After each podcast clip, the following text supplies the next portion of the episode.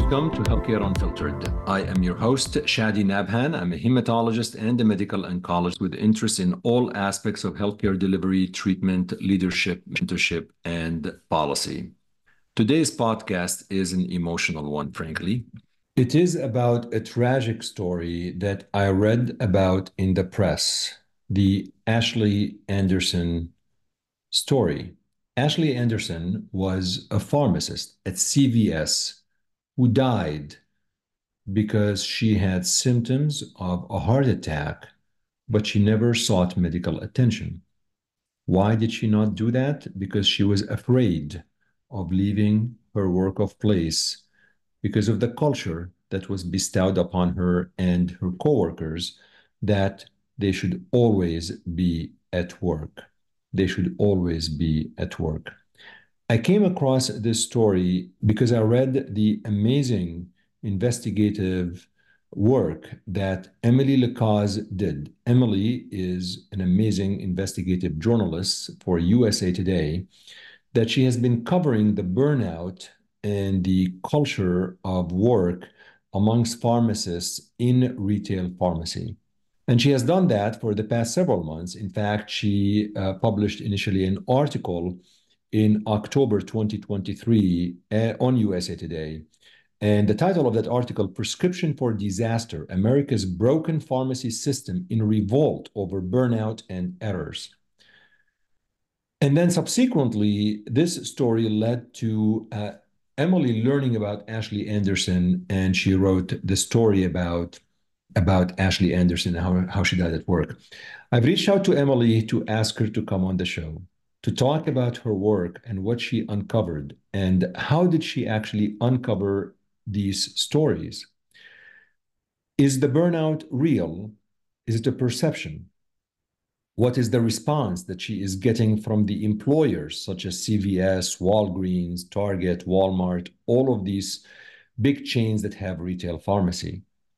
This is rather important because if there is burnout in this particular sector, amongst and other sectors, but in this particular sector where you're dealing with patients all the time, this could actually lead to errors.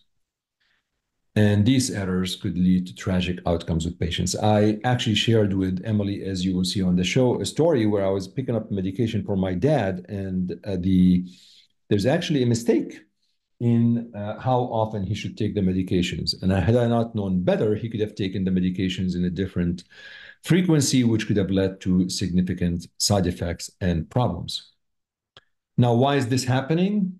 I think we need to understand, and this is why I have Emily Le Coz from USA Today with me on Healthcare Unfiltered today. Folks, burnout is real. It does happen. Do not tell me that burnout does not exist. But it appears that burnout in retail pharmacy is a big, big, big, big problem. These stories that you should read will actually shed more light on it. I can tell you that I read the story of Ashleigh Anderson and my eyes teared. It is impossible to read that story without actually getting emotional and recognizing that this could have been any one of us in any work environment. I hope you get a chance to listen to the entire show, and I hope that you're able to share this show with your colleagues, friends, and anybody who is interested. This is a real problem, and I think we need to attack this problem and find solutions together. Before I air the episode that I taped with Emily Le Coz on Healthcare Unfiltered, I ask you to rate the show, subscribe to it, watch it on YouTube, my YouTube channel, and let your friends and colleagues know about this show. And if you're in the mood to read a book, check out my book, Toxic Exposure, The True Story Behind the Monsanto Trials and the Search for Justice. Without further ado, the story of a CVS pharmacist that lost her life tragically because of what's being perceived as a toxic work environment that does not allow the employees to have what basic employee needs to have.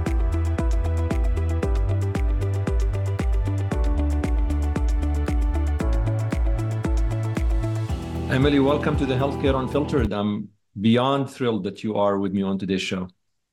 Thank you so much. It's great to be here. How did you end up becoming a journalist? How did this all come about?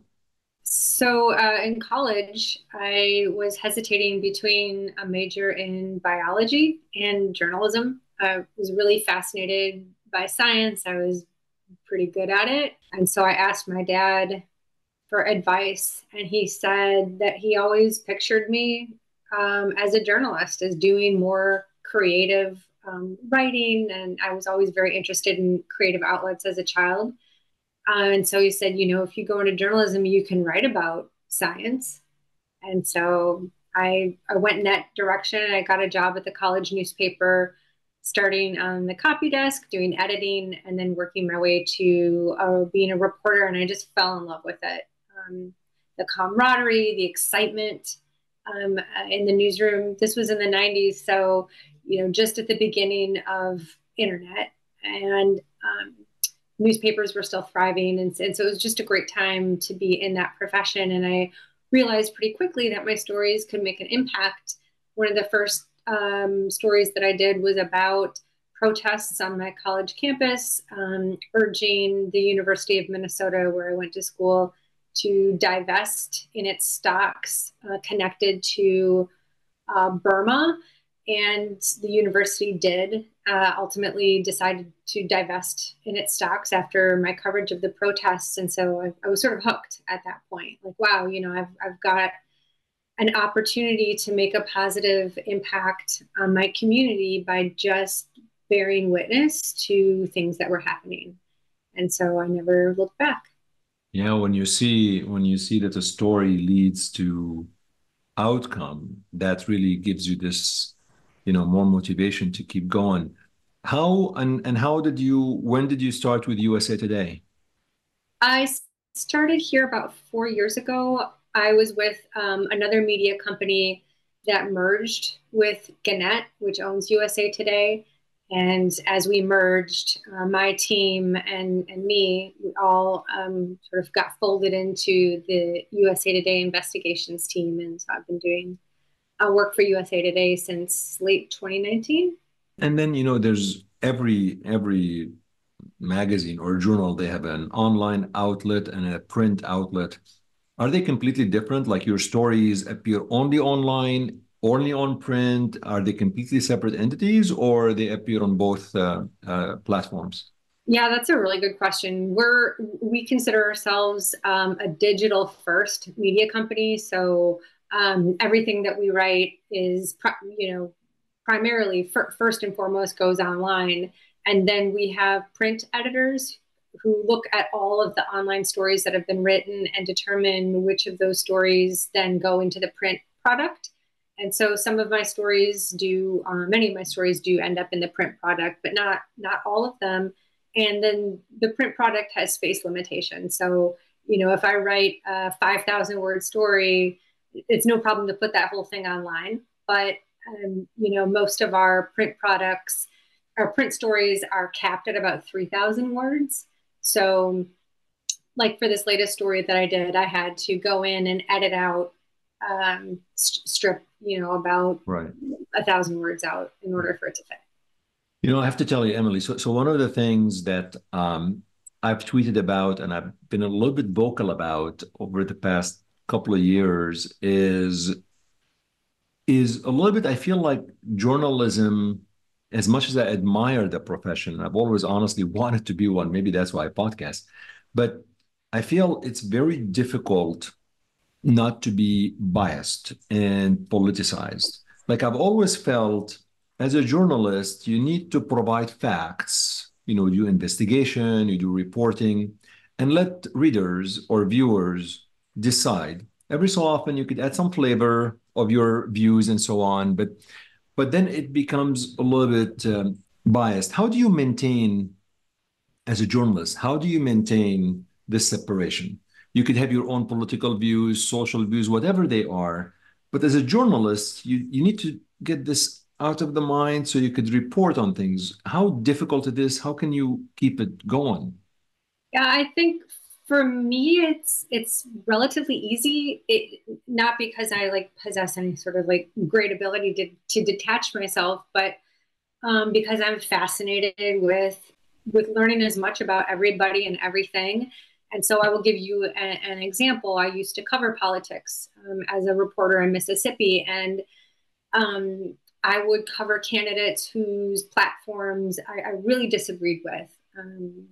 For example, there was a candidate, this was back in probably 2007, 2008, who was very much in favor of the Old Testament, right? Very biblical, traditionalist reading, women should not be in the workforce. And I just put it right out there. I disagree with that. I'm a woman in the workforce. I would like to keep my job and not go back to the Old Testament. But when I cover his campaign events and I interview him, I'm genuinely fascinated by what this man is saying. And I want to accurately write everything that I can and put it out there in an uncritical, unbiased way, so that for no other reason than there's accurate documentation of this person at this time in this place, so that should anybody have questions 100 years in the future, they can go back and read my story and know exactly what this man stands for. And I've got no problem putting that out because I want people to know exactly who he is, if that makes sense. Yes. And so I feel that way no matter what I cover. I'm more interested in just learning, absorbing information, and presenting it without my opinion, because my overriding opinion is that there should be a factual account. Have you seen changes, though? I mean, you've been reporting for a while. I mean, obviously in college, but as you went into USA Today and other outlets, have you noticed changes when you look at other people, other journalists, and have you noticed there's a little bit more of the biased? Are you able to separate, I guess, signal from noise when it comes to reading an article, and you can really palpate the bias because you can sniff that, right? I mean, you're in the profession. For me, so I've worked in traditional media my entire career, so newspapers, basically. And newspapers are all, pretty traditional at their heart, right? Most newspapers were established decades ago, if not, a century or more ago. And so, I do see a difference in terms of there's a lot more online media, online-only media. I think of BuzzFeed and the Huffington Post and Politico, right? These sort of newer media outlets that are sort of edgier, and they go after a younger audience, an audience that is used to having a plethora of options available to them for where they get their news, versus the outlets that I've worked for my entire career used to be the only place to get your news. Mm-hmm. And that was the case for so long. Wherever you grew up, that was the newspaper that you had. That was the only place for you to get news about your town. And of course, then those newspapers would have a page or two where they'd pick up new national or international news, usually from the Associated Press or Reuters. And so I feel like there was this sort of homogeny and a very agreed upon narrative that all Americans sort of had, because they just didn't really have any other place to get their news. Right. And so what I have seen is not so much a bias from within or a change from within the industry, so much as a huge change on the outside of the industry, where now people have a choice and they're hearing different opinions and people who are presenting news as though it's fact, but it's actually very much opinion-based. Right. And now they're pointing at us and saying, fake news, or you're biased. And I really don't think, from what I've seen, and I've been doing this almost 30 years, my colleagues and I haven't changed. The public has. Mm-hmm. And some of my colleagues, like I said, Huffington Post and the like, have adapted to that change and are trying to capture certain audiences. But sort of traditional journalists, we've always been this way. And you can call it liberal if you like, but I think at our core, journalists are, we have two pretty central missions. One is documenting history as it happens, and that just requires accuracy, not bias. Just I am a mirror and I'm reflecting back what I see. And the second is our mission is for the common man, woman, people. Right. We are very much interested in community, in what benefits everybody. And so when I hear people say, you know, journalists traditionally are very liberal, I sort of chafe at that because it sounds political, and it's not. It's we're community based. We care for the common man, and that seems to be the antithesis of a certain capitalistic, right-leaning ideal. I understand the criticism, but I think it's coming from the... It's probably overblown out of proportion. Yeah, I don't think it's political. Yeah. You don't see a lot of journalists getting into the business because we really care about the billionaires.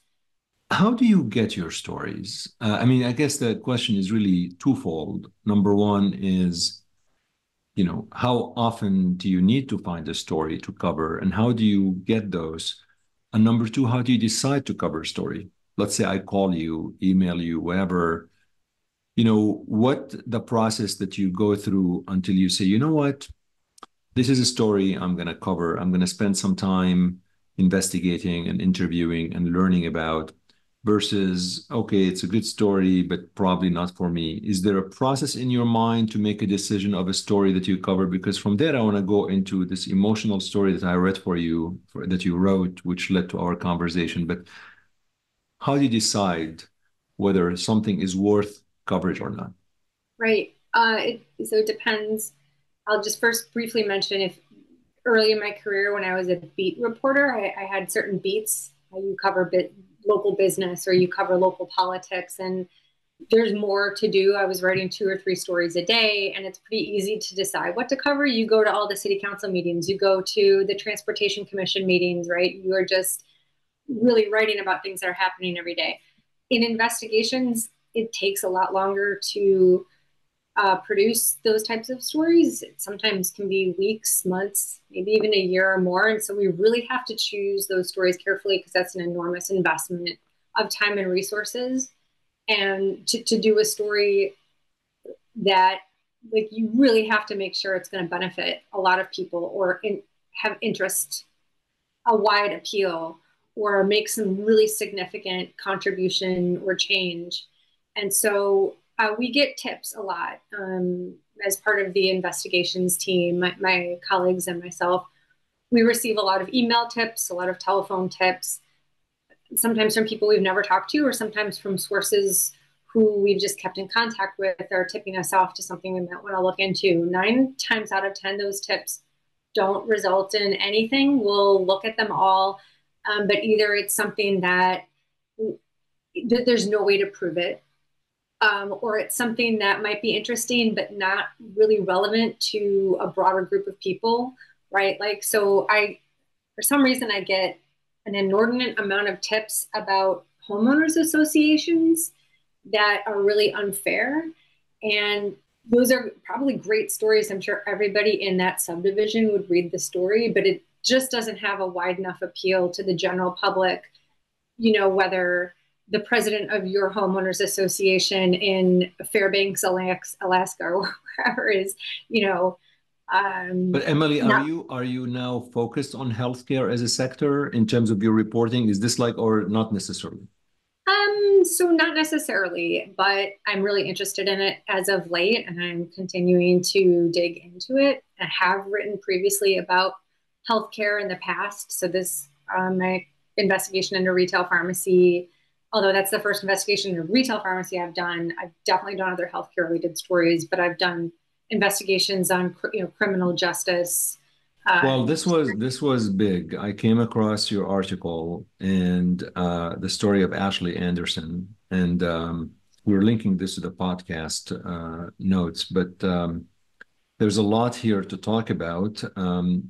But maybe I'll start by, how did you first learn about the story? some tip, just Twitter, social? How did you learn about it?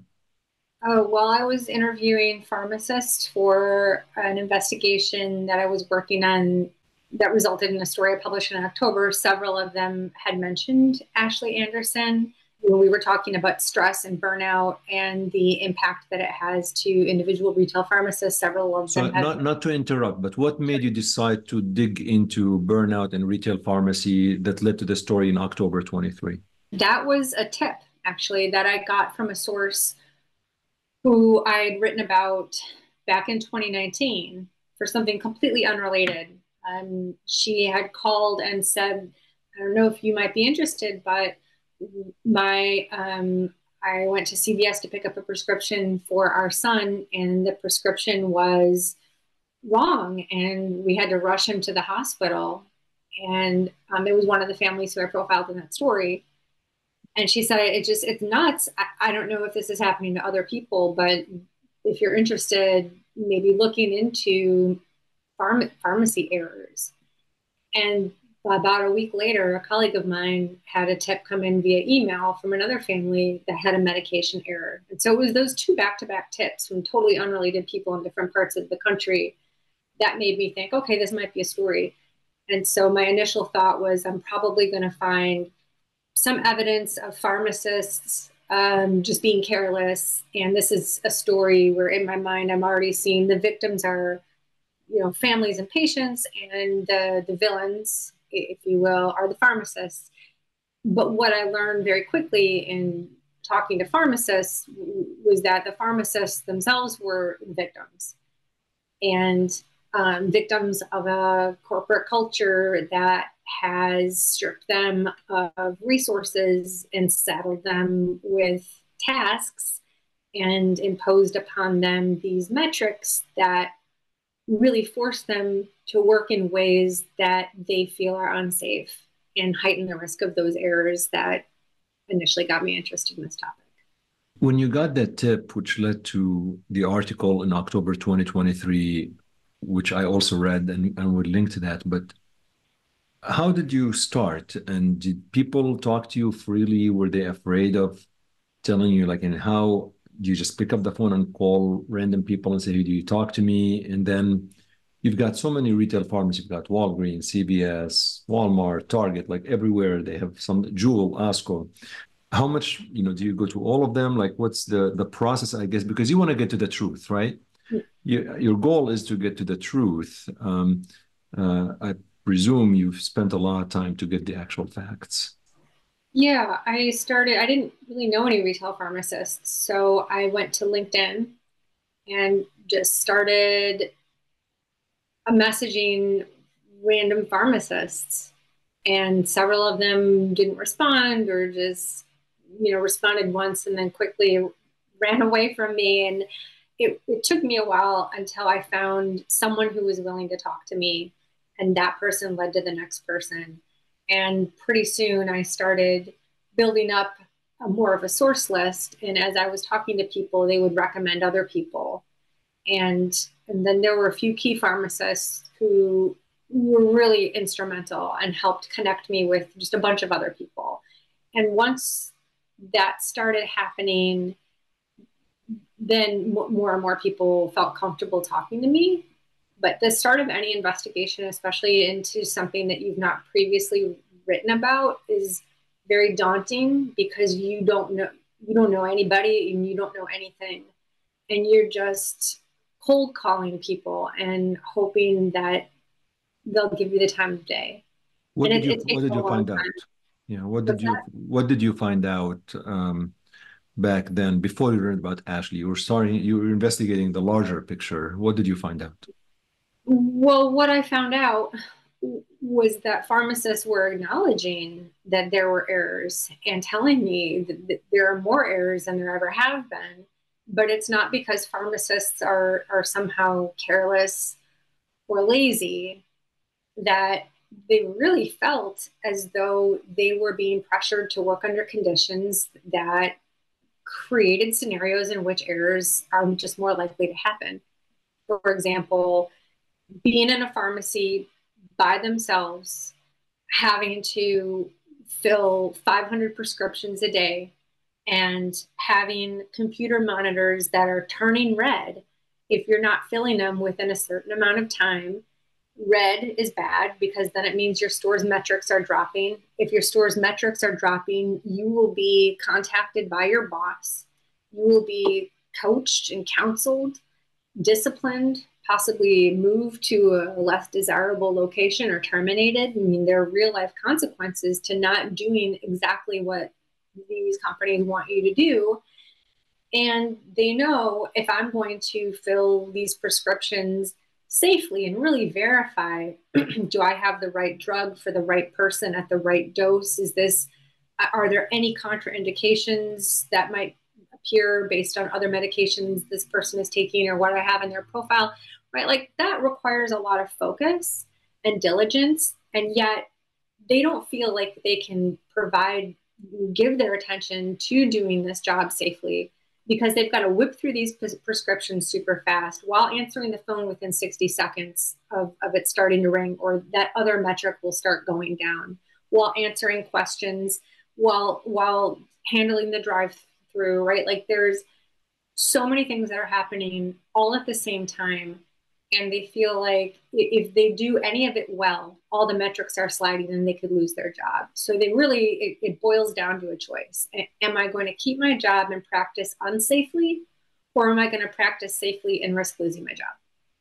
And for many retail pharmacists working at these chains, that's exactly what it comes down to. And it wasn't one or two people who told me this.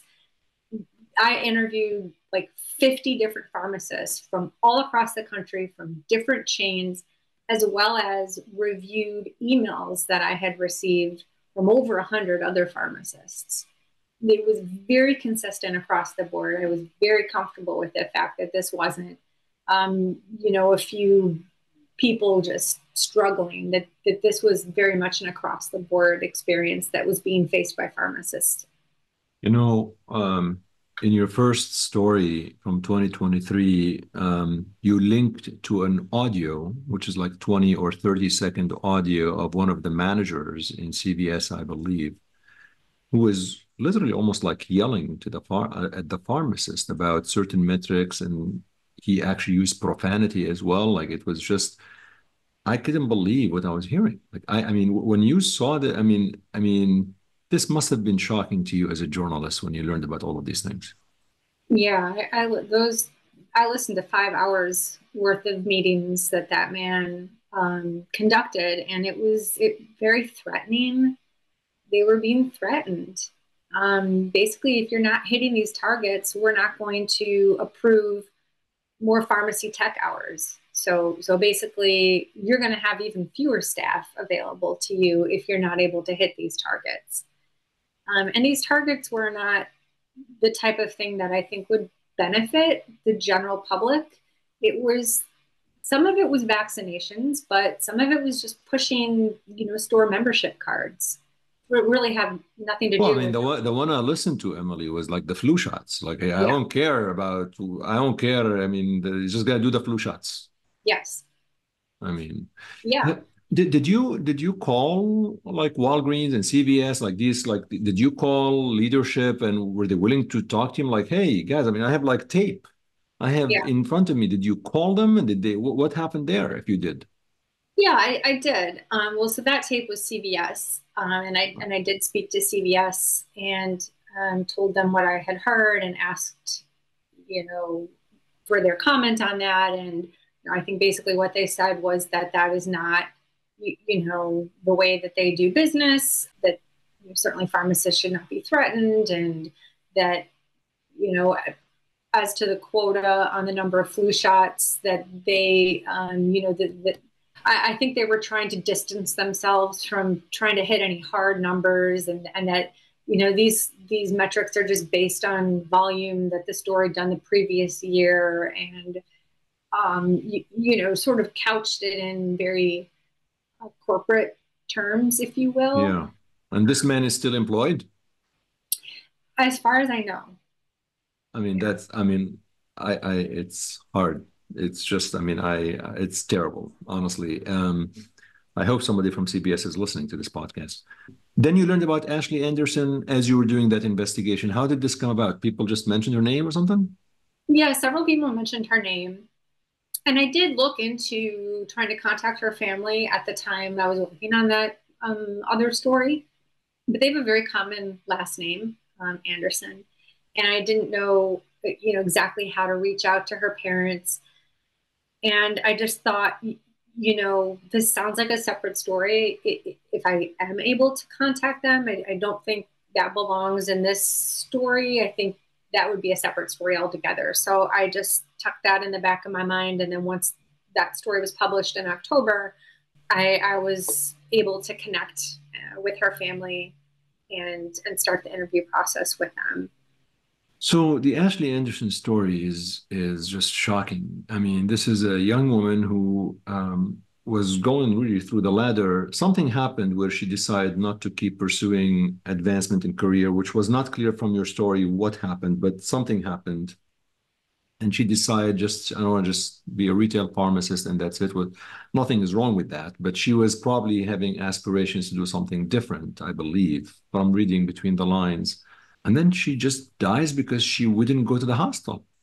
Yeah. Can you take us through, like, how did you go through the process to know what's going on, what information you captured? I mean, how difficult was to do this story? It was difficult. Ugh. Anytime you're writing a story about somebody who dies or who something terrible happens to them and you're interviewing their family members, it's incredibly hard because you just feel empathy for them and you're asking them to please reopen this wound and be very vulnerable with somebody they've never met before. I've never met them. I've still never met them in person. I'm just this voice on the other end of a cell phone call asking them to be incredibly vulnerable and take me back to probably the worst time of their life. So for me, that's the most difficult part is earning their trust and doing it in a way that's respectful and hopefully serving the greater good. I was reading and I knew what the outcome is going to be and I was hoping it's not. I was reading, first of all, you're really a great storyteller. I mean, I couldn't, I was just reading and I knew it's going to be a tragic outcome. I'm hoping maybe somehow magically this will not be a tragic outcome. And I was reading the text messages between her and her boyfriend, for God's sake, just go to the damn emergency room. It's unimaginable that you feel you're almost, she's a healthcare professional. Having symptoms she knew they could be heart attack. And she still was fearful of going. I don't know what to say. Why didn't she go? What did you uncover? Why didn't she just leave? That's the big question, right? Why didn't she go? And that was the whole purpose of the story, was trying to get at why didn't she go when she knew she was having a heart attack?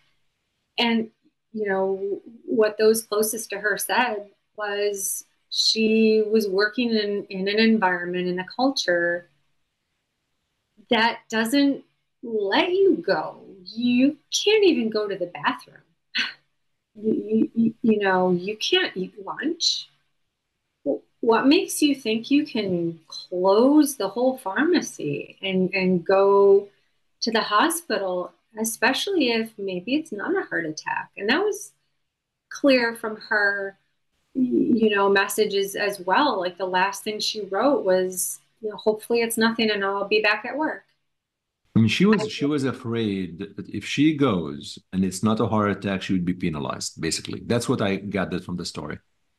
That is what her coworkers and family think was in the back of her mind. And what I hoped through my story to show was that indeed she did work for a company that expects a lot of self-sacrifice. Now, obviously, they don't want anybody to work until they die. And I absolutely believe that. And I had a really good conversation with Michael DeAngelis, who's the vice president of communications for CVS, and what I thought was a candid conversation. And I think he feels awful about it. And I don't think that's the outcome anybody wanted. But you've got to step back and recognize the culture that this company and many companies have created in this country, where profitability is more important than anything else. And they can say everything under the sunshine differently. But at the end of the day, that's the culture that they've created. The expectation is that you keep working. It doesn't matter if you're sick. It doesn't matter if you're miscarrying your baby and bleeding on the floor. It doesn't matter if you're vomiting in a trash can behind the pharmacy counter. It doesn't matter if you've got permanent kidney damage because you've held your bladder so long over so many shifts. You keep working and you keep hitting those metrics. And I don't know, nobody was in Ashleigh's mind when she made that decision. So only she knows, and she's gone. But that culture, I think it played a role. Certainly everybody around her does. I mean, culture does play a role. I mean, you kind of know the type of environment and you end up working towards that environment. Did you, as you were investigating this, obviously you've talked to other CVS employees. Did they all corroborate the cultural element? Because if they're all corroborating this, so I don't know what DeAngelis is. He's in denial. I mean, obviously he feels bad because an employee died and all of this. But if every single other pharmacist is saying the same, honestly, I mean, I have no sympathy for him. Every other pharmacist corroborated. Yeah, I mean... I don't think I would have been interested in the story had I not already established that from my previous reporting. Yeah. I spent so much time talking to pharmacists, hours and hours and hours talking to pharmacists, and almost felt like I was in a therapy session, listening to them talk about the trauma that they experienced from these jobs that just crushed them mentally, physically, and spiritually. Emily, did you see this across all retail pharmacy? Like how much of this, let's say CVS versus Walgreens versus Target versus Costco? Like, did you cast a wide net to see how much of this company related versus professional related? Yeah, and it was pretty consistent across all of the corporately owned pharmacy chains. The pharmacists who had worked at multiple chains over the course of their careers all told me that of the ones they worked for, CVS was, I don't want to use the word the worst, because but the one that exemplified that ethos more than the others. It was the most stressful for them. But when you talk to DeAngelis and you said, look, I've talked to 50 folks, and this has been saying, like, I'm just trying to think, like, no answer. Like, I mean, nothing saying, well, you know, we're gonna make some changes, we're gonna, I don't know. Sure, there were those types of statements about the recognition of the incredible amount of pressure that has been on pharmacists, certainly with COVID, that a lot has been asked of them, and they've stepped up and they've done a lot. Recognition of this inability to find enough pharmacists and pharmacy technicians to staff the stores to the levels that maybe they need to be staffed, commitments to make changes and citing changes that have already been made. But I mean, he's a spokesperson for a publicly traded company, really beholden to shareholders. I don't know. I've not talked to Mike DeAngelis, the human, right? Like, I've had human conversations with him, but he is, my conversations with him are as a spokesperson for a company. Yeah. If you take him away from that role, it might be a very different conversation. I'm cognizant that he is not speaking for himself, he's speaking for a company. So I don't know really. I can't speak to the man himself or what he thinks. I'm just aware that the market cap of CVS pharmacy is $96.6 billion. The share of CVS is $76.84, just for those who are listening. I mean, how much of this, I mean, look, burnout, I guess metrics, let me step back. Metrics do exist in every profession. Sure. Like in journalism, you know, if you probably have no report in a year, like, okay, well, I'm sorry. I mean, I have metrics, you have metrics, all of these things. And to an extent, that's okay, because you need to have some accountability and reliability, and you want to also separate people who work hard versus not. Did you look at the metrics? Did you investigate whether these metrics are even realistic, reasonable metrics that, I don't know, they're good for people, for patients are being served? I did. And again, like, yes, I acknowledge that these metrics are just a standard way that we all do business, and I've got metrics as well. But I think what I found to be troubling was just the emphasis placed on metrics above all else, and the fact that these metrics didn't seem to be reduced for stores that were clearly understaffed, were clearly struggling.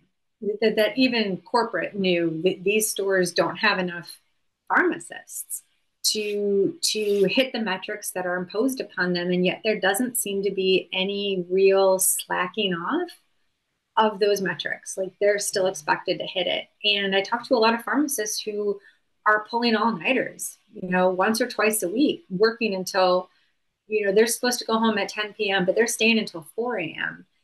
to get caught up, just to get the store back to where it should be. And then they're starting their shift at 8 a.m., you know, on 3 hours of sleep, multiple times.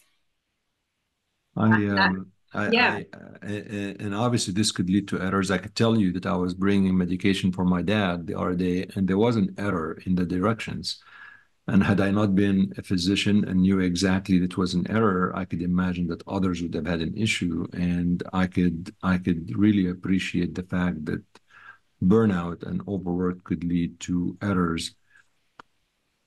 Is this something you would investigate outside of pharmacy, nursing, physicians, other specialists? Because I think I disagree when people say burnout doesn't exist. I think it does exist. I think our job to know how much of the burnout is exaggerated versus the real thing. Your story was an eye-opener to me into a sector of pharmacy that I didn't realize how burnt out pharmacists are. I really did not know. And I bet you a lot of people did not know that this is how much they are overworked. So my two questions. Number one, are you looking outside of pharmacy into other healthcare sectors? And number two, when you spoke to these folks, were there any solutions offered? Okay, we've got a problem. Do we have any solutions? So on the first part of the question, I'm not actively looking outside of pharmacy right now, although I have received emails and phone calls from people outside of pharmacy letting me know that this is not unique to pharmacy, that this is happening in every industry where profits are really more important than people. A lot of private equity owned firms, and just like any time that you've reduced operations to numbers and not people, I think a lot of people are feeling squeezed and burnt out. Lots of nurses have contacted me, in fact. But I feel like it's very hard for me to widen my lens because investigations are often more powerful if you go narrow, but very, very deep versus broad. Because then you can't go very deep. Now you're shallow but broad. Now you're just sort of making sweeping generalizations, even though I believe that those are probably true right now. So, but not that I wouldn't be open to doing a targeted investigation in other industries, because I do think this is prevalent. And then on the Second part of the question, the solution. So a lot of people have told me that these PBMs, the pharmacy benefits managers, are really the root of what's happening right now. These third-party administrators of prescription drug plans have so tilted the scales in their favor in terms of, you know, how they're reimbursing pharmacies for prescription medicine that pharmacists are just barely able to make a profit. And it's even worse for independent pharmacies that don't have the negotiating power of these big chains. Their reimbursements for medications are even less than what, you know, CVS and Walgreens and Walmart are getting. And so there are a lot of independent pharmacies closing. In fact, this year is an especially bad one for them. But so I'm looking at PBMs and the lack of, you know, sensible regulation over their practices, because they really seem to be affecting retail pharmacy and putting the lives of pharmacists and patients at risk. Did you sense from the pharmacists that you've interviewed that a lot of the burnout that they are experiencing was directly related because of COVID and the pandemic? Or in other words, were they actually having these issues before the pandemic? Yeah, what they told me was that these issues were already very prevalent prior to the pandemic, and that the pandemic just exacerbated them to, like, they were at a 7. And then they went to a 10 with the pandemic. So these issues really, according to literally everybody I interviewed who'd been in the industry for for more than a decade or so, everybody told me it was somewhere between 2010 and 2013, 14 is when the industry really started changing, and staffing was just being steadily decreased. And more demands were placed upon them. And they were already filing complaints and, with their boards of pharmacy. There were already many state workforce surveys in which pharmacists were reporting stress and burnout to just like unimaginable degrees before the pandemic. The pandemic just set it all on fire. Did you look into is there shortage of pharmacists in the United States? Like, I mean, per capita, I mean, do we have enough pharmacists? Is this because there's supply demand issue? It's just supply demand? That's actually like a controversial question. According to the corporate offices, there is a shortage of pharmacists. They're really struggling to hire enough. And this is sort of amid a shortage of healthcare workers overall. But if you look at the numbers, there are about the same number of pharmacists, although we probably eventually will start seeing some pretty sharp declines because there's been a decline in the number of people going to pharmacy school. But the number of pharmacists is relatively stable. It's just that most of them are trying not to go into retail pharmacy or are leaving retail pharmacy, and then they're going into other areas such as like inpatient hospital pharmacists, clinical pharmacists who are working for other entities, like managing a caseload of patients to make sure that they're, on top of their blood pressure medication or whatnot. I mean, I would love for you. Not giving you more work, but I think since you're really focusing on this, I think it looking into hospital pharmacy and other, like looking at the profession and outside of retail is also important. It makes me wonder whether also inpatient hospital pharmacists are experiencing similar burnout. I don't know. Yeah, so I've talked to a few of them, and some of them certainly are, but the vast majority of them are telling me that, especially those who worked in retail and then have been able to make that switch, that it's a night and day experience for them. Wow. Is there significant pay discrepancy? Like the retail pharmacists, do they make way more than inpatient or hospital? So that's why they are willing, I guess, to burn out and sacrifice because they're getting a fatter paycheck? I don't know. I have not actually looked at the salary scale for different types of pharmacists. I know that a lot of retail pharmacists have told me it's hard for them to make the transition because a lot of the hospitals want pharmacists who have gone through like these clinical internships and specific things that they would have had to do in college or shortly after college, and that if you spent a certain amount of time in retail, you're just not going to have those types of qualifications. And so making that transition is pretty hard. And then also a lot of these people who've worked for a certain chain for a number of years, right, they've accrued, like stock options and they're vested or they're just 5 years away from retirement. So you've got a whole host of them just feeling as though they're unable to make that transition. Most chain pharmacists would love to go to independent pharmacies, but those are closing left and right too. So I think they're just really in a bind. And then the other thing is that most pharmacists I've talked to went into retail because they really like working directly with patients. And so, some of the clinical stuff, I don't know that I'm sure they'll correct me if I'm wrong, get the same level of interaction with patients in other areas of pharmacy. I mean, look, in my local pharmacy here in my neighborhood, which we use, I literally have it to a system when to go. I actually go to pick up medications like after 10 or 11 p.m. or very early in the morning, because during the day, I will have to wait 30 to 45 minutes to pick even one or two prescriptions. And I would be angry and upset waiting in line, but then I look behind the counter and they're working. Like, it's not like, they're actually sitting down and they're not working. And I kind of feel bad. I'm like, I can't be angry because they're really running around and on the phone and everything. And I just told you, like, there was an error in one of the prescriptions prescribed, which is like, it's a cardiac medication. So it's actually a big deal. So I'm really very sympathetic. I'm just really struggling what the next steps are. Can you help us? Like, what are your thoughts? What did you learn from this tragic story that put me to tears last night? I was reading it.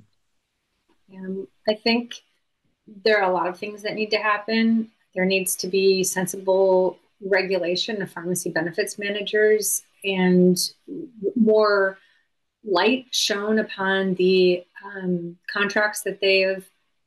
I was going to say negotiated, but from the sounds of it, they don't really do much negotiation. They sort of, it's a take it or leave it plan. And so I think lawmakers across the country and on the national level really need to dig into how these PBMs operate and see if they can level the playing field a little bit.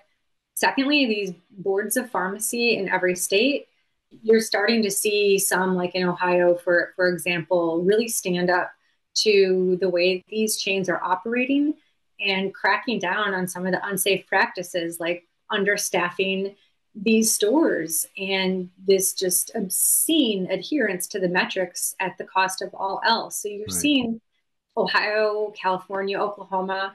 I think more state boards of pharmacies really need to get active in how these places are operating and set some ground rules too. I think those are the two main options. It'd be nice to say, I wish the chains would just fully staff these pharmacies and adjust the metrics to a more reasonable level. I think they've known that, they've heard that for years. So I don't know if they're going to do that. Did you sense from talking to Ashleigh Anderson's family that they are contemplating any litigation? I don't know. I wouldn't be able to answer that. Yeah, I mean, I think in your article you mentioned that CVS did contribute to a fund, $10,000 or something like that, and the family was very unhappy with that. But I as I was reading it, I was trying to think it must have crossed their mind, and probably somebody would say, well, they told her to go and she did not go. I mean, it's not really, there's nothing, we can't really force her to go. It's very difficult to prove the link of the culture issue and the work environment directly linked to that with her.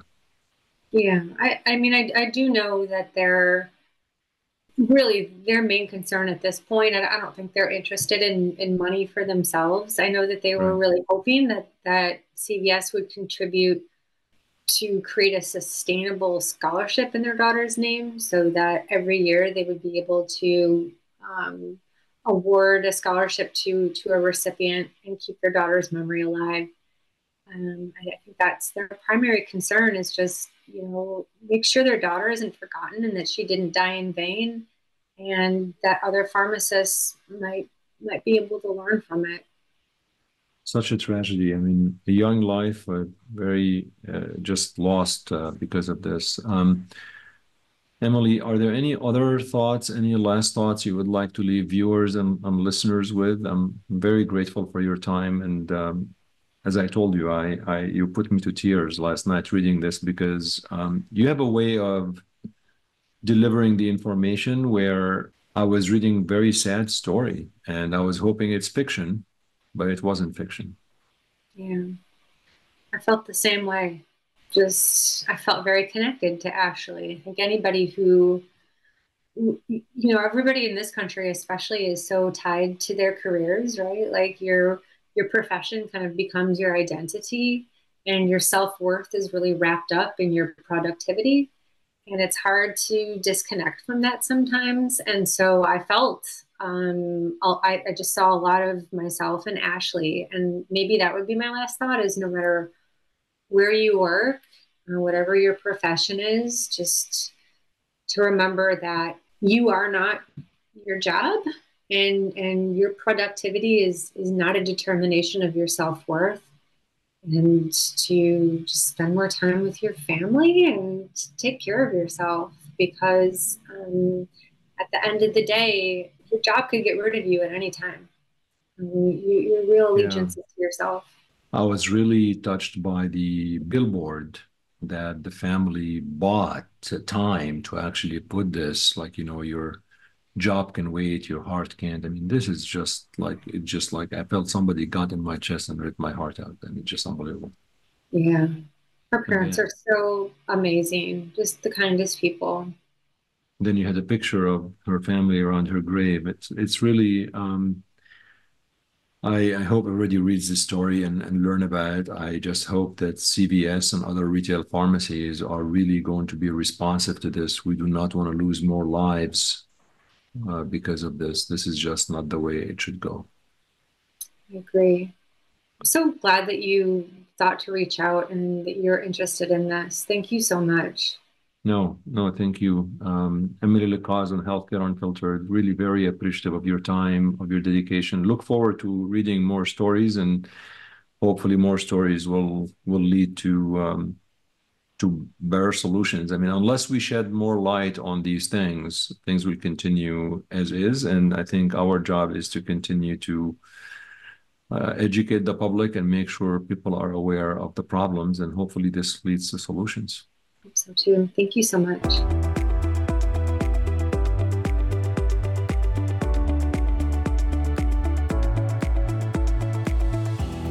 All right, folks, thank you so much for listening, and thank you for supporting Healthcare Unfiltered. I'm very grateful to my guest, Emily Le Coz, amazing reporter, an amazing report. This is really something that is enlightening, and I'm very glad that I got a chance to speak with her. And I'm very glad that you got a chance to listen to the entire podcast episode. Don't forget to subscribe, rate, and let me know what you think about this podcast. You can follow me on Instagram, Shadi_Healthcare Unfiltered, or Twitter @Shadi Nabhan. Before I let you go, I'm going to leave you with a saying by John Maxwell. A leader is one who knows the way, goes the way, and shows the way. Until next time, take care.